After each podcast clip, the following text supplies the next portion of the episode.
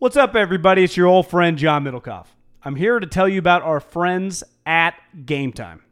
Here's what I need you to do. Go to your smartphone, download a little app called Game Time. Baseball season's in full swing. Oracle Park. Been there a million times. Never doesn't live up to the hype. Go get yourself some garlic fries, a brewski, maybe some ice cream. They have very good Ghirardelli ice cream there. And when you do that, promo code HAM. So download the Game Time app, your first pair of tickets, promo code HAM, H-A-M, save $20. The A's, only going to be in the Bay Area for the rest of this season. You probably can basically go for free. Just buy a pair of tickets to any baseball game. They also have comedy shows if you want to check one of those out, or concerts. Game Time app, promo code HAM, save yourself $20. We don't even need a thank you. Just hammer that promo code. Did you know that most vitamin D3 supplements come from sheep's wool? I'm Kat, founder of Ritual. We're making traceability the new standard for the supplement industry. When I was pregnant, I couldn't find a multivitamin I could trust, so I created my own. Ours is made traceable, third-party tested, and clean label project certified. Oh, and our vitamin D3? It comes from sustainably harvested lichen from England, not sheep. Trace for yourself with 25% off at ritual.com/podcast. This Haberman and Middlecoff segment is brought to you by Ease.com and EaseWellness.com, promo code HAM, and MyBookie.ag, promo code HAM1. That's HAM in the numeral 1. Download the SeatGeek app. Get tickets on SeatGeek. Get $10 off when you use the code HAM. And go to untuckit.com, promo code HAM for 20% off. Now to the segment. Other things going on around the league. The Minshew thing's becoming a little more real now, right? Yeah, I mean, it's 2 wins, and again, it's if like we both watched the game because we were lucky enough to have Broncos Jags here in the Bay Area. That's one way to put it. And even though it was a fun second half. Yeah, it was a fun second half, but he's in the category of like he's not winning them games, but he is just big time moment is making the plays. He makes some winning plays. He makes winning plays. He's a really fun player. There's just no way around it. When you think about it, he's been the starting quarterback now for 2 straight wins. Think about their second game. He led them on a game-winning drive, and they went for 2, and they didn't get it. But like, so they got to be thinking, this guy, we have been in position to win, and we've won 2 of them for 3 straight games. You text me like early on, you're like, God, I didn't know Jalen Ramsey wasn't playing. I didn't really either. And then I saw on Twitter like, because someone had tweeted a couple days ago, like, he's still going to play in the game, even though there were rumors, like, Friday he was going to be inactive. I wonder if they just didn't want to risk it. Because there were moments in that game where, and this probably speaks to, were the Broncos really kind of kicking their ass, or were they just missing their corner? Their backup corner was covering Emmanuel Sanders, and they were just forcing Emmanuel the bar. This guy, number 30, whenever I see number 37, your starting corner, I'm like, oh, you had to play a backup. And Jalen's on the on the sideline. Like, Emmanuel was working their backup corner, which was a huge kind of wild card in the game. That if Jalen was there, do they get some of their big time drives with Emmanuel Sanders catching multiple passes a drive? A little harder. Yeah. I'm telling you guys, keep an eye on the Jags. I kind of like the Jags and the Bucs. I think are kind of on the come. How about we kind of dismissed the Lions as an unbeaten team because they hadn't been really impressive, but. Almost took the Chiefs down. They were taking them down all game long. Kind of kicking their ass. They were playing from in front, right? Took the lead, and then Mahomes took them on a basically like a 2-minute drive to win the game. So what was the deal? Everyone was mad at Patricia for using his timeouts on defense? On the goal line? So they get to Mahomes on like a 4th and 9 midfield, gets it. Running. They somehow get down. He runs for it. Runs for it, and then the next pass, he hits a big pass play, so they get like down to the 10-yard line. Then they get a play down to the 5-yard line, which is a first down, with 30 seconds left. But Andy only has 1 timeout, and a field goal ties the game. They're down 3. Touchdown, they go up 4. So a field goal ties the game. Well, if you start calling, he's going to need that timeout to ensure that if Mahomes gets sacked or something, he can get his field goal unit. So he's not going to use it right away. It's too risky. Because the worst case scenario, he just ties the game on the road, right? Patricia, his defense was gassed. Called a timeout on first down, right? Like right when Mahomes hit it. Mm-hmm. So it let Andy kind of take a deep breath, And then worst case, he knows, well, I can run it on this play because we can just have two plays called in the huddle. Well, then he runs a guy. They stuff him. You know, he gets like 2 yards. They get to the 3. Patricia calls another timeout with like 26 seconds left. Andy only has one timeout down 3 where he is going to have to use it for his field goal kicker. He has to keep it in his back pocket, right? So it was kind of like I was listening to a little bit at the gym this morning, Bill Simmons. Yeah. He's like, Patricia, you saw your GOAT. You apprenticed for the man that proved the time's kind of on your side. They're a little discombobulated. They're going to have to, and even if they do run one play. I'm talking about the Super Bowl. So let's say Andy does run on first down. Well, still, it's going to be 10 seconds for the guy to get up. They're going to have two plays called in the huddle. They're going to take an end. You're kind of still in the advantage. Don't use the timeouts. And also, I just think you have to go all in there. I was not watching it live. Did it feel like the Chiefs were discombobulated? Because the story with the Patriots not using their timeouts in the Super Bowl was always that Bill was watching their sideline and felt like they were a little discombobulated.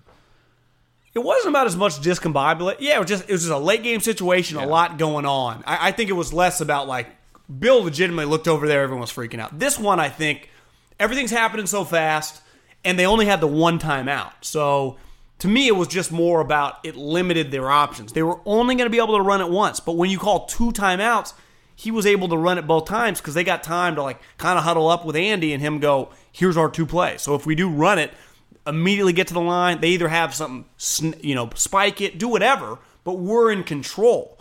To me, Patricia was in control, and I think Patricia would say our defense was gassed, which I say, okay, fair, but you do still have somewhat of an advantage where they are. If they had 2 timeouts, then I would get it. Like, Andy could call timeouts, you can call timeouts, whatever.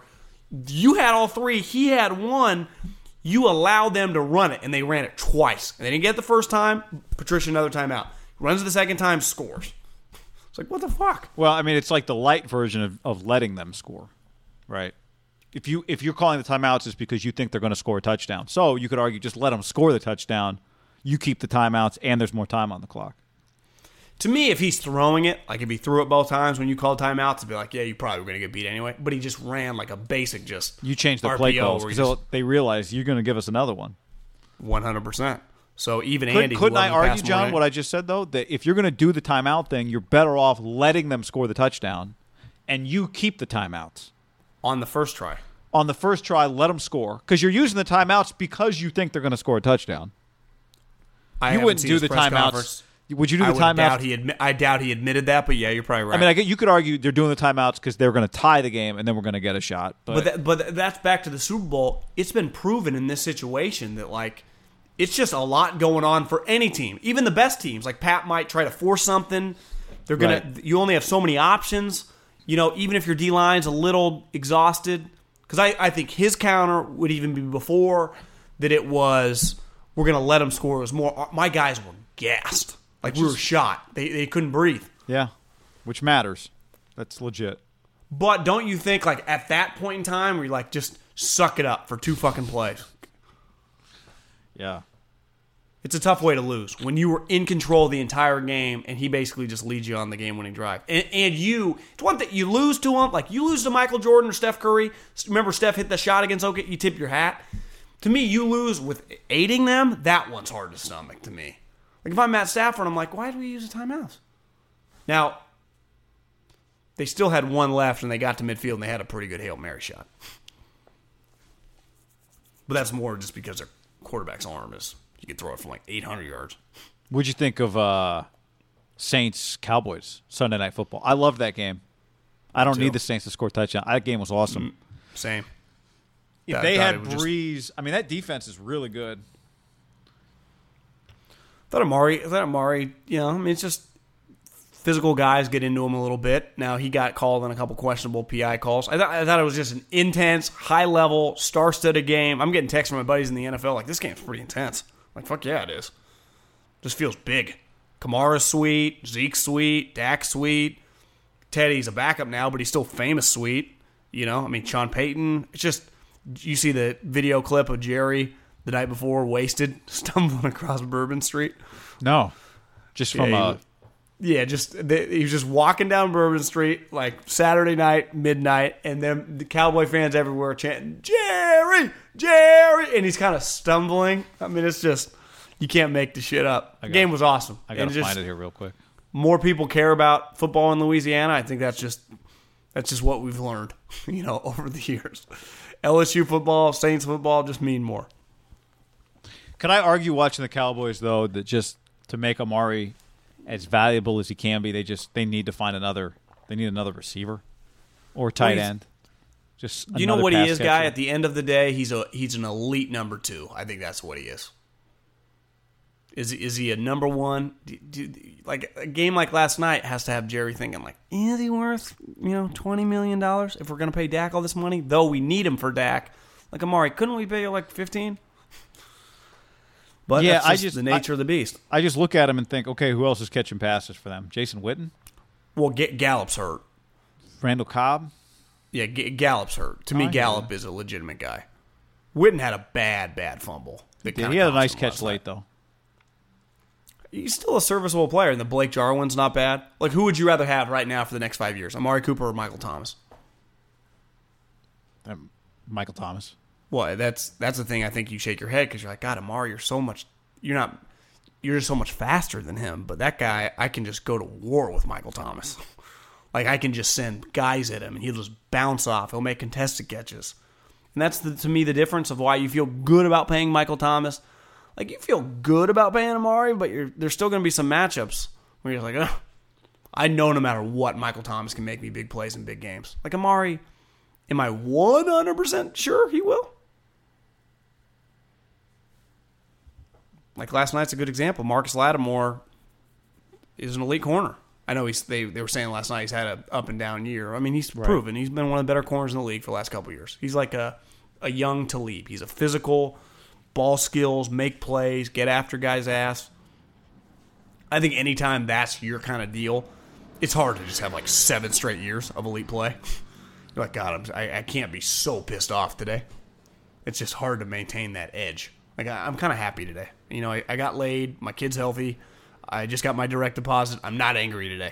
It's like, how am I supposed to play angry? That's what it is. Like Sherman was tweeting about, like, put some respect on my name. Like I was like, damn, Richard, you're kind of mad. He's like, check my QBR against me. Like Richard's on one today. Because what I think happens if you're Richard, you're at home, right? You and your fiance. Maybe he's married now. Maybe she's out of town. He could be by himself and just flips on the TV. And a lot of these announcers are like, is Marcus Lattimore the best corner in the game? Like, you start hearing that. You're like, what the fuck?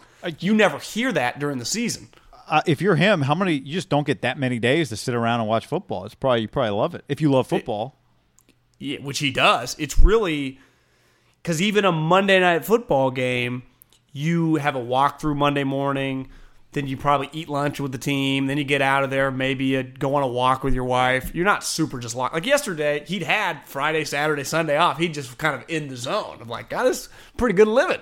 But then it's good living until you start hearing some of these announcers. Like, I've heard people call 3 different guys the best corner in the league. They didn't mention my name once. Like, because you notice, like, when it was like 11 o'clock, he was just tweeting lightly. Like, this guy, doing a good job. You got to be careful with this. By about midday, like 2:30, he was pissed.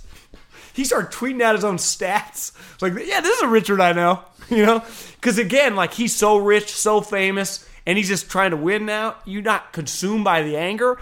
But if you just sit in it, and yesterday's on social media, you're just watching the games, it can consume you. And that's who Richard is. Like, he does have an edge. It's just harder to get out when you've made $80 million, And you don't hear it every day. It's hard to play cornerback in this league. One catch given up, and all of a sudden you are having a bad game. That's why it's so funny to hear elite thrown around so loosely. Show me your elite numbers. Year after year after year. That's elite. My numbers back it up over my career. 48% completion percentage for my career. Not 1 year, not 2 years, career. Show me who else is doing that. Just a lot of flashes. I saw a lot of, like, ex-players that were like, I feel you, Rich. I see you, Sherm. Because obviously other players that are playing, like no current guys are quoting this. They're all on the field or warming up for next games, or like in transit to their game. He's just kind of on an island tweeting about it. But again, he's so famous that like he is Richard Sherman, so he's tweeting about it. I just think he consumed a lot of football yesterday It's one thing to consume it. Like I don't think the casual fan quite comes to grips. They don't watch a game like you and I watch a game because they don't hear announcers. So you get to hear these narratives right. of these announcers, and it starts. Richard's like, "You're telling me that wide receiver is the best in the league? What the fuck are you guys talking about?" Right. And the NBA, for example, you see it more because you watch other games on TV. NFL players don't watch other games on television. When you hear "quote unquote" they're watching film, it's they're like 1920 movies. They're silent films. It's just the coach with the clicker screaming at you Rich Gannon lines while they're hitting rewind and forward. There is no like Al Michaels chiming in with his thoughts. So great. Okay. Anything else? Josh Allen, Pats, Chuck Pagano, Matt Nagy dropping bombs in the locker room. Yeah, Trubisky's out this week against the Raiders. Not that I don't know if that's going to happen. Yeah. Mean that much. Bills, Pats. That game's in London, John, if you're aware. Yeah, well, Bills, Pats, war zone. How about Kyle Allen's 2-0 starting quarterback? And say what you want, beats Arizona Cardinals. Yeah, I mean, I think that every time that a team's like defining win, that their best stats are like, well, it's the Cardinals or the Dolphins. They did just beat the Texans in Houston. It's one of the better, kind of upsets yesterday. I'm like, whoa, didn't see that one coming. Yeah, I think, this time of year we've written teams off and they're not ready to quit yet, and that would qualify as one. Plus, Guy, how do you write them off when they have, like, Christian McCaffrey's one of the best players in the league. Right. Luke Kuechly, if you heard Deshaun doing his little hand thing, that guy dominates. DJ Moore's a really good player. I think part of the frustrating part about Cam was this isn't just some random ass team. Like, we've hit on some draft picks here, Cam. We need you to... Can this maintain? Because you beat the Texans in Houston. Even if the Texans aren't a 12-win team, that's still pretty impressive. They're probably 9 or 10 wins, right? They might have some. I don't know if it's a fluke. Like Danny Dimes. Tampa's win was good, but yesterday he beat the Redskins. And he threw multiple picks. Yeah. I'm glad Dwayne Haskins is getting his burn though. He did throw a pick six yesterday, didn't he? He threw a pick down the sideline that I saw contested. He gave his guy a chance to make a play. There was reports that Jay was not going to make it till the end of today. Okay, well, today's still active. Yeah. Wouldn't you say it would be a crime against humanity if Dan Snyder didn't name Jimmy T the interim? I saw him the other day on the sideline, and I was like, oh, yeah. How fast would Jay Gruden become a Raider assistant? Doesn't it feel, though, like Jay's at the point where he just might take the rest of the year off? Like, he's pretty worn. He's really going to come to the Raiders. I know it's his brother, but... Just be an analyst, If you're Jay, wouldn't you just, go to Cabo or something for, a couple weeks? I don't know. Did you know a 2018 study showed half of prenatal vitamins tested had unacceptable levels of heavy metals? I'm Kat, mother of 3 and founder of Ritual. When I was 4 months pregnant, I couldn't find a prenatal I could trust, so I created my own. Ours is made traceable, third-party tested for heavy metals, and recently earned the Purity Award from the Clean Label Project. But don't just take my word for it. Get 25% off at ritual.com/podcast. Save big on brunch for mom, all in the Kroger app. Get 16-ounce packs of flavorful Angus 90% lean ground sirloin for $4.99 each with a digital coupon. Then buy 2, get 2 free on 12 packs of delicious Coca-Cola, Pepsi, or 7-Up, all with your card. Shop these deals at your local Kroger today, or tap the screen now to download the Kroger app to save big today. Kroger, fresh for everyone. Prices and product availability subject to change. Restrictions apply. See site for details.